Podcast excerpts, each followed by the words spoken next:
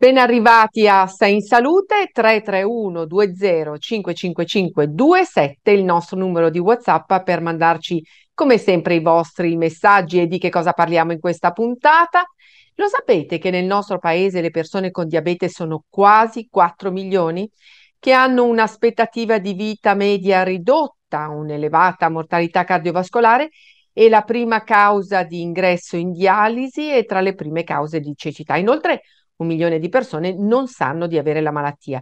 Curarla significa curare gran parte della cronicità e della salute della popolazione, oltre che sollevare i costi del Servizio Sanitario Nazionale. Ne parliamo con il professor Graziano Di Cianni, che è diabetologo e presidente dell'AMD, l'Associazione Medici Diabetologi. Poi oggi celebriamo Federfarma Lombardia con tutte le attività messe in campo quest'anno nelle farmacie per farci raccontare che cosa ci dobbiamo aspettare per il 2023 in termini di ulteriori servizi e iniziative. Tutto questo lo faremo con la dottoressa Anna Rosa Racca, la dottoressa Manuela Bandi e il dottor Castelli che abbiamo incontrato alla conferenza stampa di fine anno. E tutto questo subito dopo la sigla. Questo programma è realizzato con la collaborazione di La Lombarda, associazione chimica farmaceutica fra titolari di farmacia.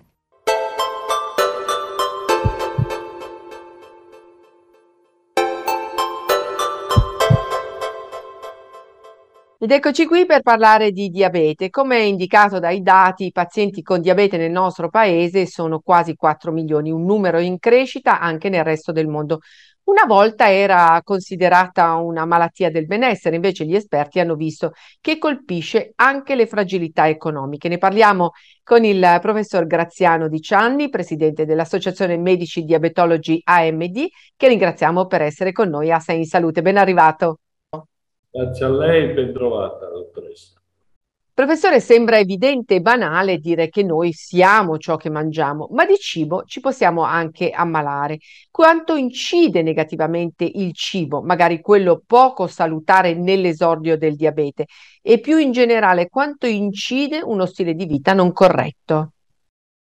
È difficile quantificare con una percentuale quanto incide, certamente incide moltissimo perché la condizione di sovrappeso o la condizione di obesità, perché noi distinguiamo l'obesità è una condizione ancora più marcata di sovrappeso rispetto a quello che è il peso ideale di una persona, questa determina questa condizione una resistenza all'azione insulinica. In altri termini, il pancreas che fisiologicamente produce l'insulina per abbassare gli zuccheri, per tenere la glicemia sotto controllo nel nostro organismo, in presenza dell'obesità, questa azione si svolge con minore efficacia. Parliamo infatti di insulinoresistenza. E questa condizione di insulinoresistenza è una base per una serie di patologie che sono appunto l'alterata glicemia a digiuno, l'alterata glicemia che poi sfocia nel diabete, l'ipertensione, l'iperuricemia, l'aumento dei, dei trigliceridi. Quindi è una condizione, un cluster possiamo dire, che ha come eh, fondamento, come base appunto la condizione dell'obesità.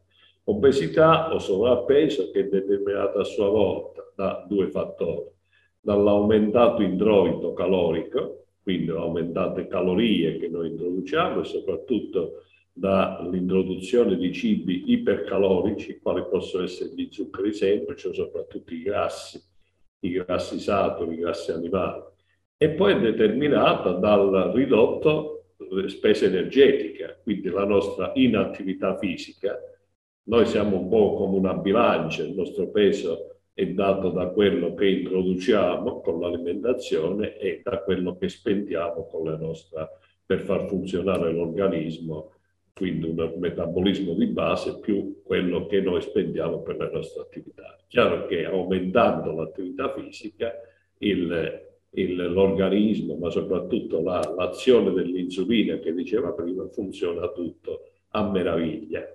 Se questa condizione invece non la correggiamo, avremo poi la comparsa del diabete, la comparsa di tutte quelle altre malattie che quasi sempre sono associate quando vede un diabetico obeso, lei può stare sicura che è anche iperteso, c'è il colesterolo e i trigliceridi alti, c'è l'acido urico, eccetera, eccetera.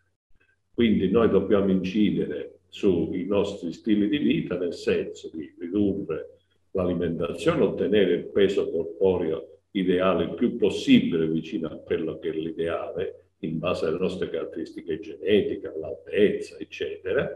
E poi dobbiamo fare una regolare attività fisica, in modo che il nostro organismo sia abituato al dispendio energetico e questo favorisce anche da parte del muscolo l'utilizzazione degli zuccheri e quindi previene la malattia diabetica.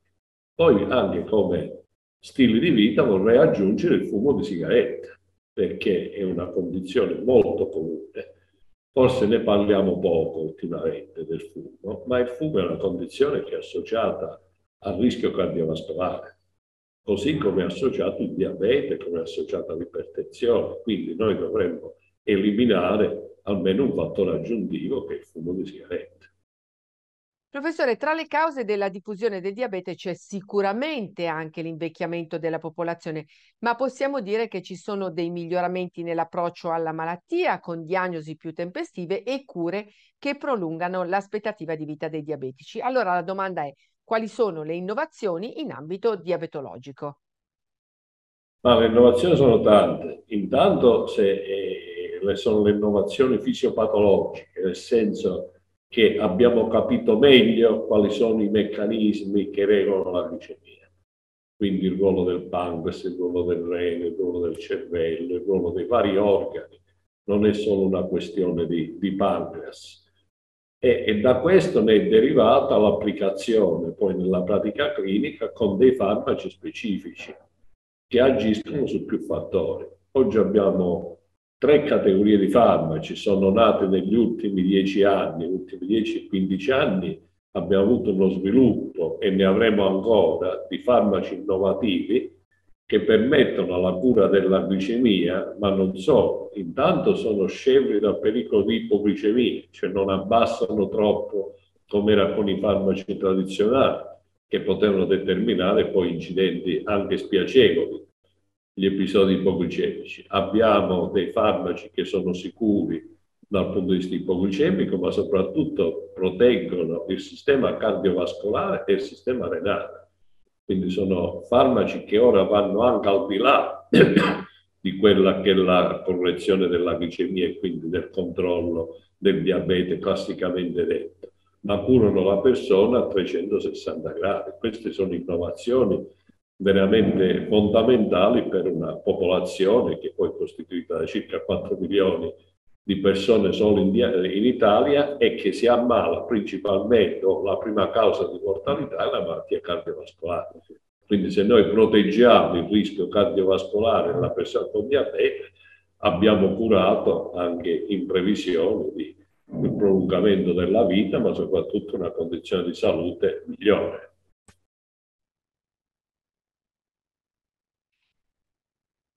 Allora, continuerei partendo dal vostro incontro che c'è stato in occasione della giornata mondiale del diabete qualche settimana fa, nel quale come AMD e Consid vi siete costituiti come alleanza contro il diabete per parlare a una sola voce con le istituzioni e la vostra proposta è quella di effettuare uno screening nazionale nelle periferie dimenticate per questa malattia che voi avete definito una malattia molto comune. Allora, partire dalle periferie, che cosa significa?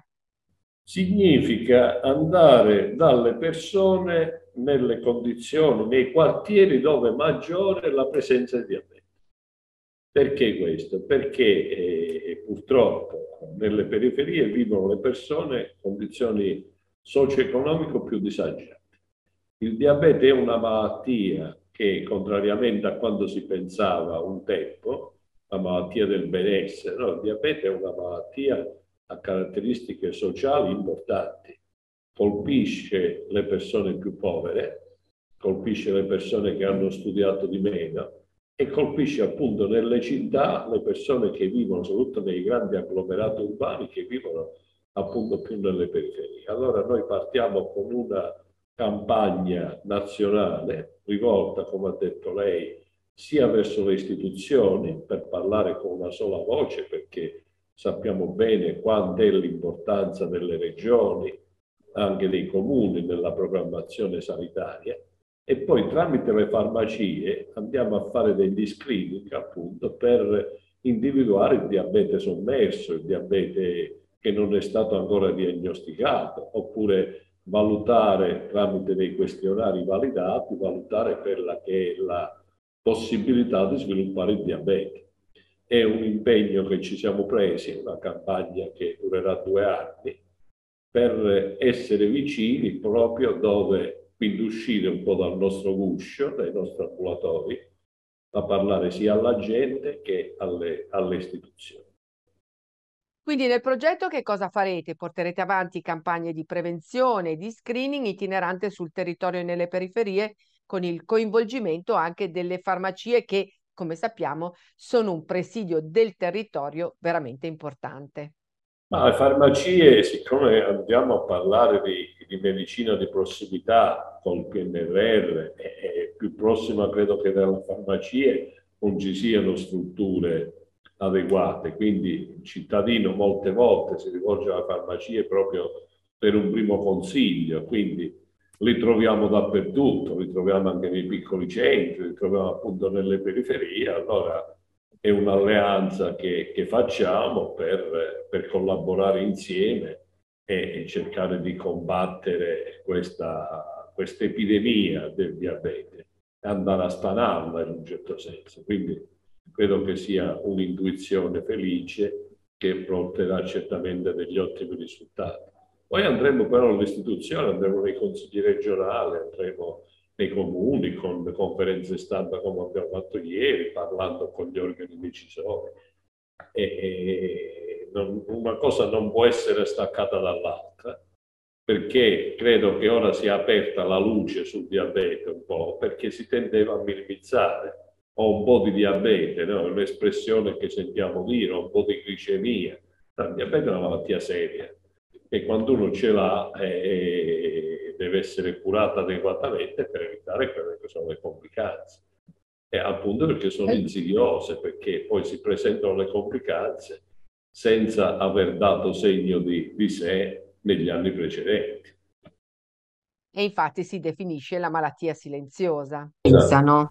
Di fronte a noi nelle prossime settimane due criticità che possono diventare la tempesta perfetta, Covid e influenza. Allora le chiedo, per i pazienti con diabete, quali sono i vostri consigli vaccinali, anche magari di altre vaccinazioni? Diabetico, intanto per il, per il Covid, senza se e senza ma, l'abbiamo detto dal primo momento, vaccinarsi, fare la terza, già quasi tutti l'hanno fatta, fare la quarta più presto, Vaccinarsi per l'influenza? Assolutamente sì. E poi per il paziente diabetico sono indicate anche altre vaccinazioni, come può essere quella dell'herpes zoster, come può essere quella pneumococcica, meningococcica. Purtroppo il paziente diabetico non è che ha maggior rischio di contrarre l'infezione, però quando la contrae per un'alterazione del sistema immunitario si manifesta in maniera piuttosto severa, più severa che nella persona diabetica, quindi ha bisogno di cure che poi si devono integrare con la terapia, soprattutto ipoglicemizzante che ogni paziente fa, quindi cerchiamo di, di evitare queste condizioni. Intanto per il Covid di fare subito la vaccinazione alla quarta dose, assolutamente, indipendentemente, noi lo diciamo a tutte le fasce di età. Non è senza distinzione quindi tra sessantenni e più giovani, facciamola tutti, tutti i nostri pazienti si vaccinino per il Covid. Poi già che ci siamo facciamo anche la vaccinazione per l'influenza e poi programmiamo naturalmente in un arco di tempo ragionevole, pensiamo che il paziente diabetico ha un calendario vaccinale che deve essere osservato. Professor Diciani, grazie per essere stato con noi a Sei in Salute, per tutte le iniziative e consigli che ha dato ai nostri telespettatori e buon lavoro. Grazie a lei. Ed eccoci qui per celebrare fare un bilancio delle attività delle farmacie lombarde. Ci hanno tenuto compagnia in tutto questo 2022 raccontandoci settimana per settimana le novità che possiamo trovare in quelle che ormai sono sempre di più diventate dei presidi territoriali. Quando abbiamo intrapreso questo percorso insieme, mai avremmo pensato di riuscire a raccontarvi una vera e propria trasformazione dal punto vendita di farmaci a un vero e proprio punto di riferimento sempre più ricco di progetti e iniziative. Una farmacia dei servizi che in questi ormai quasi tre anni difficili di pandemia ha preso sempre più forma in Lombardia dove oggi è una realtà tangibile che porta la sanità sotto casa e la rende facilmente fruibile per i cittadini. A tracciare il quadro dell'impegno delle Croci Verde Lombarde nel 2022 la conferenza stampa organizzata da Federfarma Milano, Lodi e Monza Brianza, l'associazione che riunisce 1200 farmacie presenti sul territorio regionale. Nel corso dell'evento si è fatto il punto sulle attività svolte negli ultimi 12 mesi e a raccontarcelo la dottoressa Anna Rosa Racca, presidente di Federfarma Lombardia, la dottoressa Manuela Manuela Bandi, vicepresidente Federfarma Lombardia. Beh, è un gran bilancio, ma i cittadini lo sanno, voi lo sapete, quante cose abbiamo fatto per, per, i cittadini. Intanto abbiamo vaccinato, abbiamo fatto le vaccinazioni, per le vaccinazioni del Covid, abbiamo fatto quasi un milione di vaccinazioni del Covid e poi stiamo vaccinando anche per l'influenza. Tutti i virologi raccomandano di proteggersi dall'influenza e quindi la raccomandazione è di venire anche in farmacia e vaccinarsi per l'influenza. Abbiamo fatto quasi già 200.000, ma non è finita la, la vaccinazione, quindi ancora per un mesetto bisogna vaccinarsi. Poi abbiamo fatto tanti altri servizi, intanto quello dei tamponi.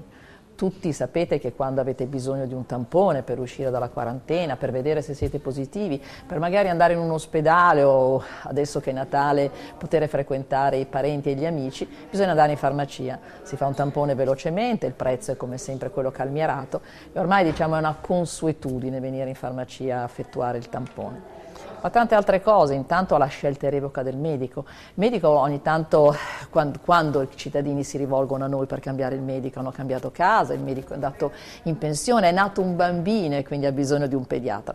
Ecco, questo è un servizio molto apprezzato dai cittadini, molto apprezzato da tutti voi, perché è facile e può essere fatto in qualsiasi momento della giornata, compresi sabato e la domenica, in tutte le farmacie lombarde tanti altri servizi, quello della telemedicina, si può fare un elettrocardiogramma, un holter cardiaco pressorio, una spirometria, quindi una farmacia che va sempre più anche verso la farmacia dei servizi senza mai dimenticare che in farmacia è il farmacista, in farmacia è lo specialista del farmaco, ma una farmacia anche che si aggiorna tecnologicamente, non c'è più bisogno della ricetta cartacea, c'è bisogno quindi semplicemente di un sms e noi sappiamo qual è la ricetta e qual è il farmaco che il cittadino deve prendere. Tanti, tanti servizi, tanta tecnologia per dare sempre più risposte a tutti voi, a tutti i cittadini. Nell'anno 2022 eh, l'impegno che ha messo la, il farmacista è stato quello di eh, restare particolarmente attento agli aggiornamenti e alle novità che arrivano sul mercato.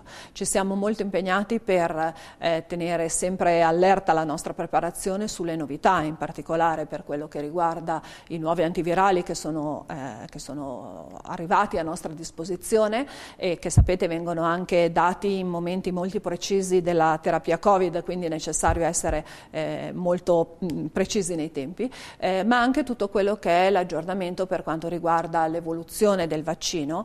Eh, in tutto questo il farmacista ha cercato di essere sempre massimamente attento e super preparato. Questo fa sì poi che eh, tutta questa preparazione si traduca in una effettiva preparazione, in un'effettiva capacità di rispondere alle domande del cittadino. Questo è da sempre il nostro obiettivo e noi cerchiamo di farlo al meglio delle nostre capacità. Nel nuovo modello di sanità di prossimità che si sta delineando con la riforma regionale, anche le farmacie rurali ricoprono un ruolo cruciale per rispondere alle esigenze di salute dei cittadini che vivono lontano dalle strutture ospedaliere. Ce l'ha raccontato il dottor Dario Castelli, vicepresidente rurale Federfarma Milano, Lodi, Monza e Brianza. La farmacia rurale ha avuto un peso importante anche in questa richiesta da parte di Regione Lombardia di territorialità e di prossimità. È innegabile che siamo diventati ormai un punto sanitario di riferimento per cittadini che magari vivono in zone, in aree lontani dai centri ospedalieri più, più, importanti.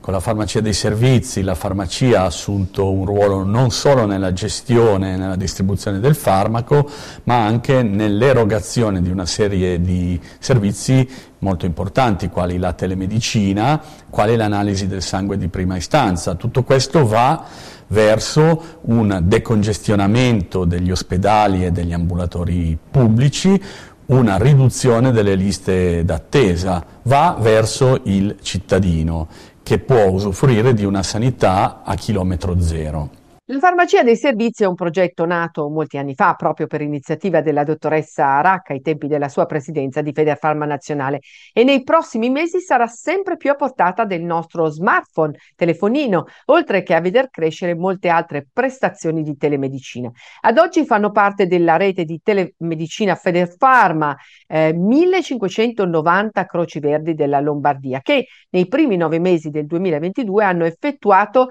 quasi 75.000 prestazioni con invio dei risultati al dossier sanitario personale degli utenti, tantissimi elettrocardiogrammi, holter cardiaci e holter pressori, con una crescita superiore al 50% rispetto allo stesso periodo dello scorso anno. La farmacia è a disposizione non solo per quelli che sono diciamo, i servizi più, eh, più, legati alla pandemia, come sappiamo i tamponi e i vaccini, ma è a disposizione anche per assistere il cittadino e per poter stare vicino al cittadino in servizi più tradizionali. I due servizi su cui vogliamo puntare in maniera decisa eh, nell'anno prossimo sono servizi già presenti, sono i servizi di telemedicina, quindi l'opportunità di fare eh, sotto casa in maniera diffusa sul territorio, rivolgendosi magari al farmacista di fiducia, fiducia alla persona che già conosce il nostro percorso, poter fare eh, gli esami di base più conosciuti, più comuni. Sicuramente partiremo con la possibilità di fare eh, elettrocardiogrammi o il pressorio o il cardiaco, ma sono in corso anche degli importanti progetti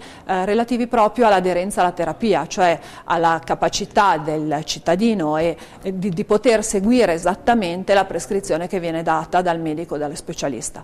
La farmacia ha grandi armi sia nel eh, consigliare il cittadino stesso, sia nell'aiutare fisicamente, ad esempio il caregiver, come si dice adesso, la persona che di fatto somministra i farmaci, anche proprio con del, dei supporti fisici, raggruppando eh, i medicinali opportuni all'interno di quello che chiamiamo blisterone, quindi in un'unica, in un'unica soluzione fisica per poter essere più precisi. Eh, e sicuramente il desiderio è sempre quello di poter svolgere dei servizi che siano eh, apprezzati, che siano vicine alle necessità del farmacista, del farmacista, scusate, vicine alle necessità del cittadino, eh, ma che siano anche di utile eh, aiuto economico per tutti noi.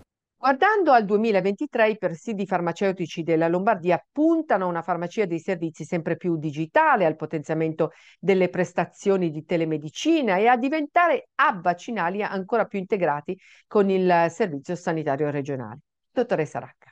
Ma la novità intanto è la app, allora la eh, farmacia aperta. Questa è un'app che potete ognuno di voi mettere sul vostro telefonino. Eh, questa app vi dà la farmacia aperta in quel momento, la farmacia più vicino al, momento, al luogo dove siete, i turni delle farmacie, i telefoni della farmacia, vi dicono quindi se quella farmacia sarà aperta domani o dopo, ma in quella app ci sono anche i servizi, quindi noi inseriremo il servizio che la farmacia fa, quindi se fa un elettrocardiogramma, se fa le vaccinazioni, se fa i tamponi, se fa eh, quindi spirometria. Quindi la persona potrà anche scegliere dal servizio che vuole avere qual è la farmacia più vicina a lui che è in grado di dare quel servizio. Lo apriremo nel prossimo futuro, quindi proprio da, a gennaio, quindi app farmacia aperta. È una grande app vista da un milione di cittadini lombardi per avere tutte le novità e per sapere tutto sulle farmacie lombarde. Le farmacie rurali, proprio per la loro caratteristica di essere punto di riferimento dalle aree lontane dai centri cittadini, sono state anch'esse fondamentali nelle campagne anti-Covid e anti-influenzale, assicurando un'alta capillarità dei punti vaccinali sul territorio, fattore chiave per la buona riuscita di questa iniziativa. Allo stesso modo, anche la telemedicina rappresenta un ambito di sicuro sviluppo e un'opportunità per, eh, per valorizzare questi presidi senza dimenticare quello che resta il primo compito delle farmacie, la gestione e la dispensazione del farmaco. Quali sono i progetti 2023 anche alla luce del PNRR sulla presa in carico del paziente? Le farmacie rurali, nella fattispecie le farmacie rurali su sussidiate, cioè quelle poste in comuni sotto i 3.000 abitanti, hanno anche potuto poter effettuare, grazie al PNRR, degli investimenti